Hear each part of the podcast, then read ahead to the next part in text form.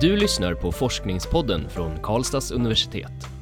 Här möter du forskare som tar dig med på en upptäcktsresa i vetenskapen. Den här podcasten görs av publiceringsstöd vid universitetsbiblioteket.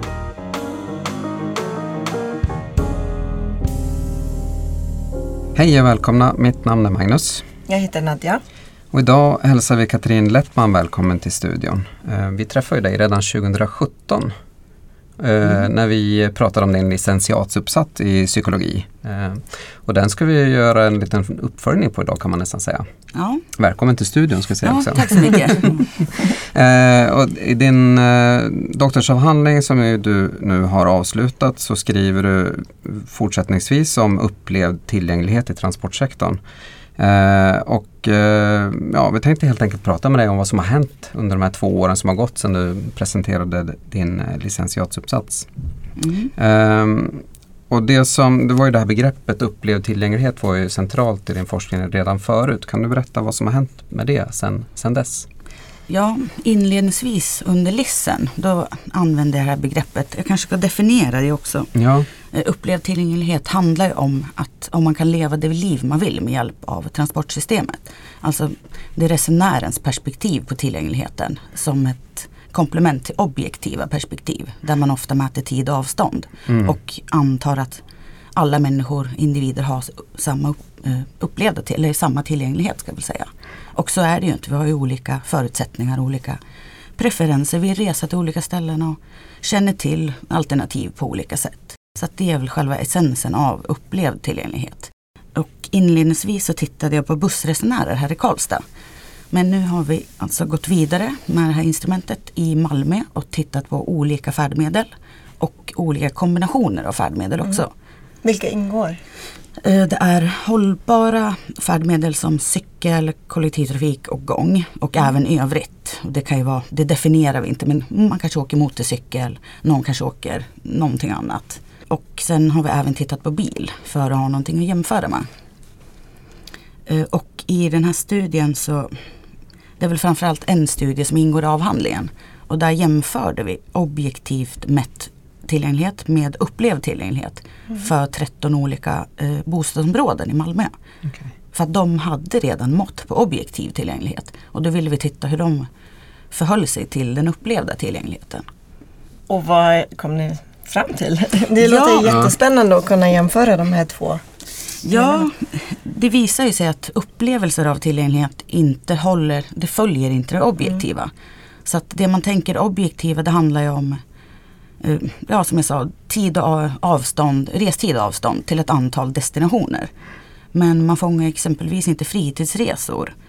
Om folk ska hälsa mm. på farmor Agda eller åka, om någon barn ska åka till träning eller så. Vi tänker att den här differensen vi ser beror ju dels på vart människor reser. Alltså att man reser olika och vi tittade på skillnader mellan i ålder och det var väl inte så markant i Malmö faktiskt som i Karlstad. Men däremot så upplever kvinnor högre tillgänglighet än män. I Malmö? Ja. Gäller det för alla de här eh, olika? För olika färdmedel. Äh, för, ja. ja okay. Och sen tittade vi på skillnader för att om man tänker objektivt sett så är bilen alltid mest tillgänglig för mm. att den är mest flexibel. Men i Malmö så var det faktiskt cyklisterna som upplevde tillgängligheten som bäst. På grund av parkering och sånt också? Eller? Kan det ju vara. Vi har mm. inte tittat på orsaker varför. Det blir ett, ett fortsatt steg ja, naturligtvis. Okay. Mm. Men man kan tänka sig, Malmö har ju även satsat mycket på att bygga ut cykelbanor, håller dem rena. Klimatet i Malmö är ju nästan året runt bättre än vad det är. Jag kommer från Gävle exempelvis, där är ganska mycket snö nu. Så att man kan tänka sig sådana faktorer. De har haft lånecyklar och de har liksom satsat på de här hållbara alternativen. Var det någonting som förvånade dig när ni gick vidare och liksom utvecklade konceptet och breddade det? Mm. Det förvånade mig att det var inte så stor skillnad i upplevd tillgänglighet mellan bostadsområdena mm. som man kanske hade kunnat tro. Men vi håller på och analyserar data nu. Som det ingår inte i avhandling men det är ganska intressant. För där har vi tagit bort bilen ur ekvationen. Så att där får människor svara på utifrån ett eh, ja, ett scenario. Alltså att man tänker sig att man inte har tillgång till bil. Och där ser vi att det skiljer sig markant mellan bostadsområden. Alltså hur de skulle göra om de tar sig till jobbet till exempel? Eller ja, hur? de här frågorna då. Kan mm. man leva det liv man vill? Är det enkelt att resa? Kan man ta sig dit man vill? Mm. Till de destinationer man vill? Om man inte har tillgång till bil. Och då ser vi att cyklister och de som i huvudsak reser hållbart idag har ju mycket lättare att tänka sig, tänka ut bort bilen. Men mm. det räcker med att man använder bil en gång i veckan så ser vi skillnader i den här upplevda tillgängligheten. För att, uh, och man tänker sig kanske en slutsats av det är att transportsystemet funkar ganska bra men att det fortfarande finns aktiviteter man inte kan göra med mm. hjälp av hållbara alternativ. Men de fick ni inte reda på i den studien som du har gjort vad det skulle kunna vara i så fall? Nej, vi har inte haft några öppna frågor utan det här handlar fortfarande mm. om utveckling av den här metoden mm. och, och fånga okay. tillgänglighet. Vad kan du berätta mer om den metoden? Ja, det utgår ju från teorier om tillgänglighet. Och tidigare som jag sa så har man ju inte lyckats fånga den här upplevelsen för att det har varit för svårt att kvantifiera. Man har kanske kunnat intervjua ett antal individer men att man inte kan generalisera de resultaten till en mm. större population. Så att det är svårt att jämföra mellan år eller mellan städer, mellan olika grupper i befolkningen. Och, och tanken är att den här metoden ska kunna identifiera människor som riskerar socialt utanförskap eller så för att man inte har tillräckligt upp, god upplevd tillgänglighet. Mm. För även om man har, säger att objektivt sett är tillgängligheten bra i ett område så finns det kanske fortfarande grupper av individer som inte transportsystemet passar för. Så mm. de måste ha andra lösningar eller behöver mer information om avgångar, hjälp eller ja. Ja, det här måttet det är fyra frågor. Och det är tänkt, vi har hållit det enkelt för att man ska kunna inkludera det när man ändå mäter saker. Vi säger kommuner mäter före eller efter. Mm. Man vill titta på, man kanske gör en mm, man implementerar någonting i syfte att öka tillgängligheten. Och att man då ska kunna komplettera med det här måttet för att titta på om det även påverkar människors upplevelse av tillgänglighet. Det här som du pratade om förut att eh, när man rensade bort bilen så att säga så uppstod mm. det skillnader i den upplevda tillgängligheten. Mm. Eh, är det, jag tänker, man pratar ju ofta om den kom, konflikten mellan stad och land eller att man kan tänka sig att det är skillnader där. Att stadsbor kanske har större tillgänglighet till olika transportmedel än vad man har på landsbygden. Men det här visar ju då att det är eh, skillnader inom en, en stad också. Då. Mm. Är det någonting som borde uppmärksammas mer just det här och liksom bryta ner det på? Ja, är det ett viktigt resultat? Det jag tycker att det är ganska viktigt mm. faktiskt. För att dels så visar det ju på att beroende på vart man bor så kan man hitta skillnader i upplevd tillgänglighet. Och beroende på vem man är, hur gammal man är. Vi har hittat skillnader i ålder i Karlstad. Och det är oftast mer förväntat för att äldre generellt upplever ju lägre tillgänglighet har man sett i andra studier med intervjuer och sådär. Så att ja, jag tycker att det är viktigt att man kan differentiera även den upplevda tillgängligheten mellan områden. Är det några andra stora skillnader du har sett med, när man, om man jämför Karlstad och Malmö till exempel? Nu? Vi har ju inte, eh, I Karlstad har vi bara tittat på bussresenärer. Mm. Men där tittade vi även på vad som påverkar tillgängligheten lite grann och såg att servicenivå, eh, antal avgångar, hur ofta man reser och framförallt trygghetsfaktorer påverkar mm. tillgänglighet. Och i en kommande studie ska vi titta på lite sådana här faktorer i Malmö utifrån den byggda miljön. Alltså hur det ser ut där man bor. Och där kan man ju tänka sig att vi hittar faktorer som påverkar den här skillnaden mellan bostadsområden. Kan det se några spår av, jag tänker när, när då människorna har svarat på de här frågorna och så, eh, att de tänker att, det, att man gör miljö eh, eller hållbara val så att säga, att man vill sträva efter det? Ja, det är ju en sak vi tänker på i alla fall när vi tolkar resultaten. Att det här just att, för att näst efter cyklister så fick vi eh, fotgängare mm. som upplevde högst tillgänglighet. Och där kan man ju tänka sig att människor har ju inom psykologin har vi fått fram att man tänker att man vill rättfärdiga de val man gör. Så det kan ju vara en anledning till att man faktiskt säger. Ja, mm. lite högre än vad man kanske mm. egentligen tycker. Det vet vi ju inte men mm. det finns ju en, en risk för det. För mig blir det så abstrakt när du säger den tillgänglighet som fotgängare upplever. Kan du förklara lite mer hur, vad, de, vad man innefattar i då? Vad, mm. vad, är mm. tillgänglighet för en fotgängare? Är det inte bara ut och gå liksom? Ja, det är det ju. Eh, oftast använder man väl fler än ett färdmedel så att ja. säga. Det, det, låter ju lite kul att säga fotgängare som färdmedel också Aha. men det vi har tittat på är huvudsakligt färdmedel. Mm. Så att de har ju ändå räknat in övriga. Man kanske åker buss ibland, man kanske ja, tar bilen ibland då, förutom i det scenariot utan då. Men fot, de här trygghetsaspekterna exempelvis som mm. vi tittar på kan ju spela in. Mm. Gångtunneln säkra, mm. finns det bra belysning och just därför blir byggda Trottoarer och sånt också? Ja, ja, är det sopat eller skottat, halt, sandat? Grönområden kan också påverka. Om det liksom är en trevlig miljö så går mm. man hellre i den än mm. att det är en otrevlig miljö så att mm. säga. Då har jag en liten bara följdfråga som slog mig nu när ni ställde de här frågorna. Mm. Gjorde ni, ni det under hela året eller kan det vara liksom om man frågar på sommaren kanske man får lite andra svar än om man skulle mm. fråga på vintern när du sa det här med snöröjning och sånt. Ja. Hur går det till? Hur tänker man där? Oftast så vill man ju sprida ut, åtminstone om man ser flera att man gör flera undersökningar på varandra. Att man kanske tittar lite på säsongseffekter. Nu fick vi det här inkluderat i en undersökning som Malmö gör varje, varannan höst tror jag. Mm. Okay.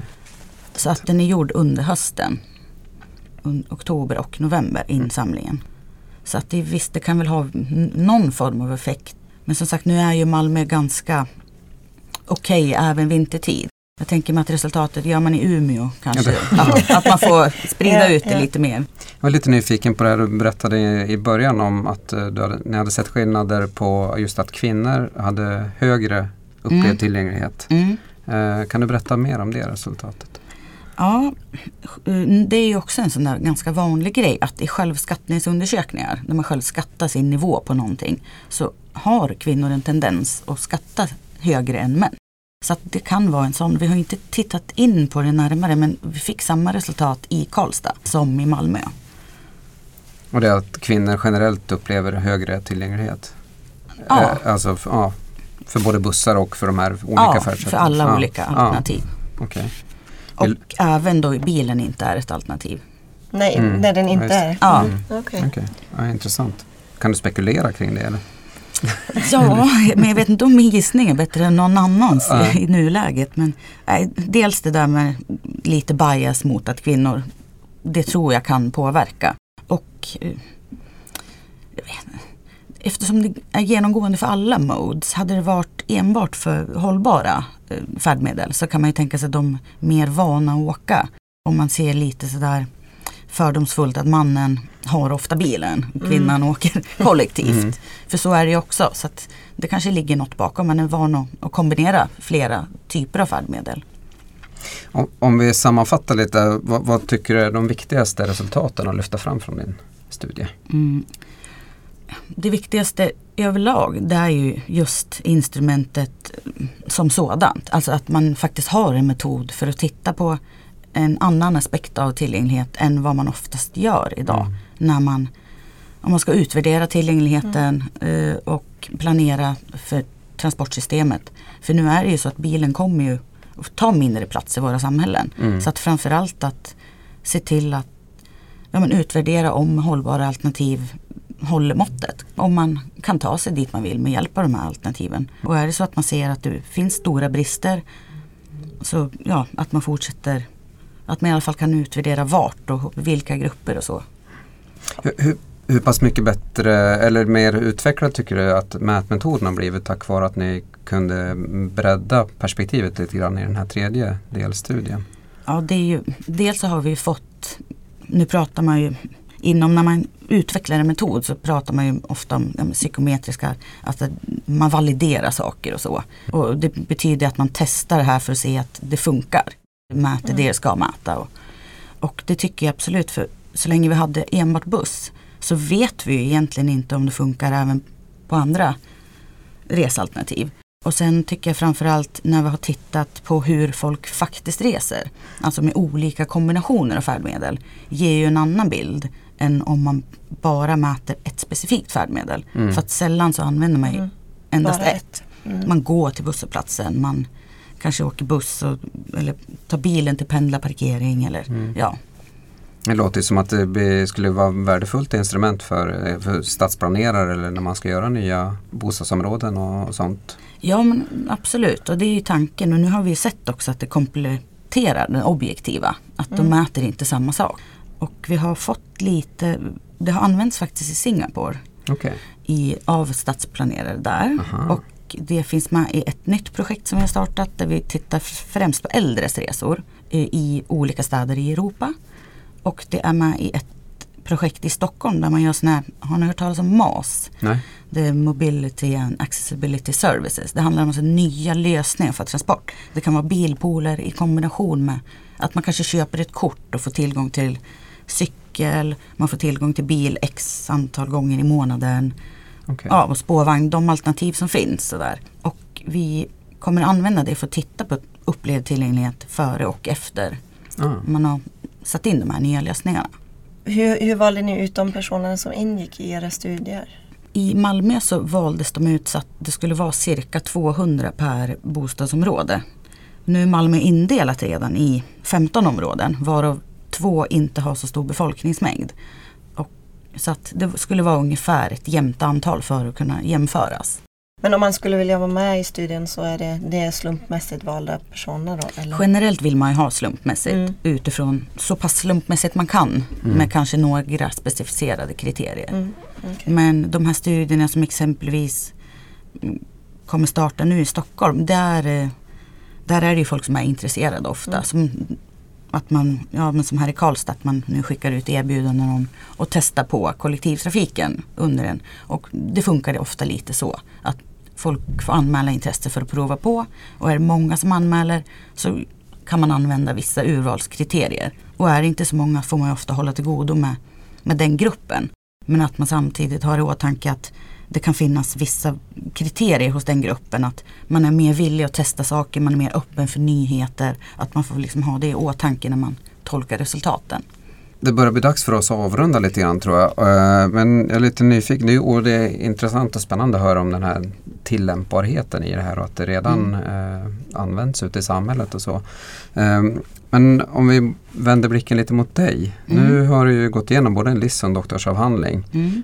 Vad, har, är den viktigaste erfarenheten du fått med från den här långa projektperioden? Ja, vad svarar man på det? Jag tror det är mångfalden. Och eh, som du sa, det är jättekul att det, man har gjort någonting som faktiskt tillämpas praktiskt hur viktigt det är att faktiskt nätverka under tiden.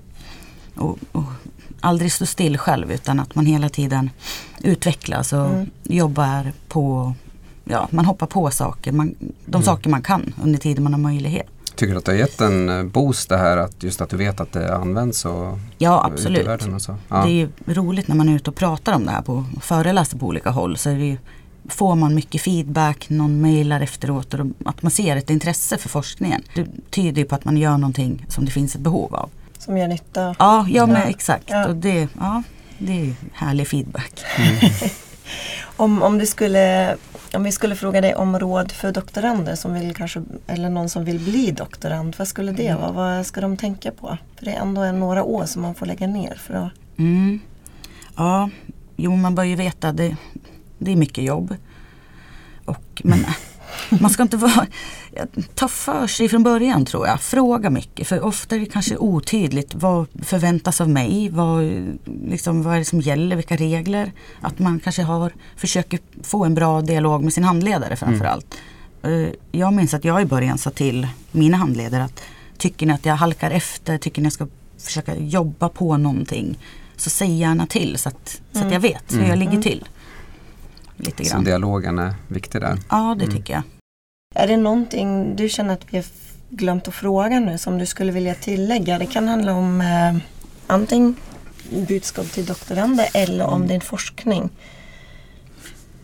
Att vi har missat något viktigt resultat? Eller något? Nej, jag tycker vi har fått med det mesta faktiskt. Mm. Det är ju just när det är en mätmetod som man har utvecklat mm. så ligger det blir ju mindre resultat som så spekulera kring. Så mm. jag tycker vi har sammanfattat det ganska bra. Eh, då tackar vi jättemycket att du kom och hälsade på oss igen. Ja, tack så mycket. Det var roligt att ha dig här och eh, lycka till med det fortsatta arbetet. Du berättade att du har fått en postdoc nu så du ska ja. fortsätta med att forska inom det här området.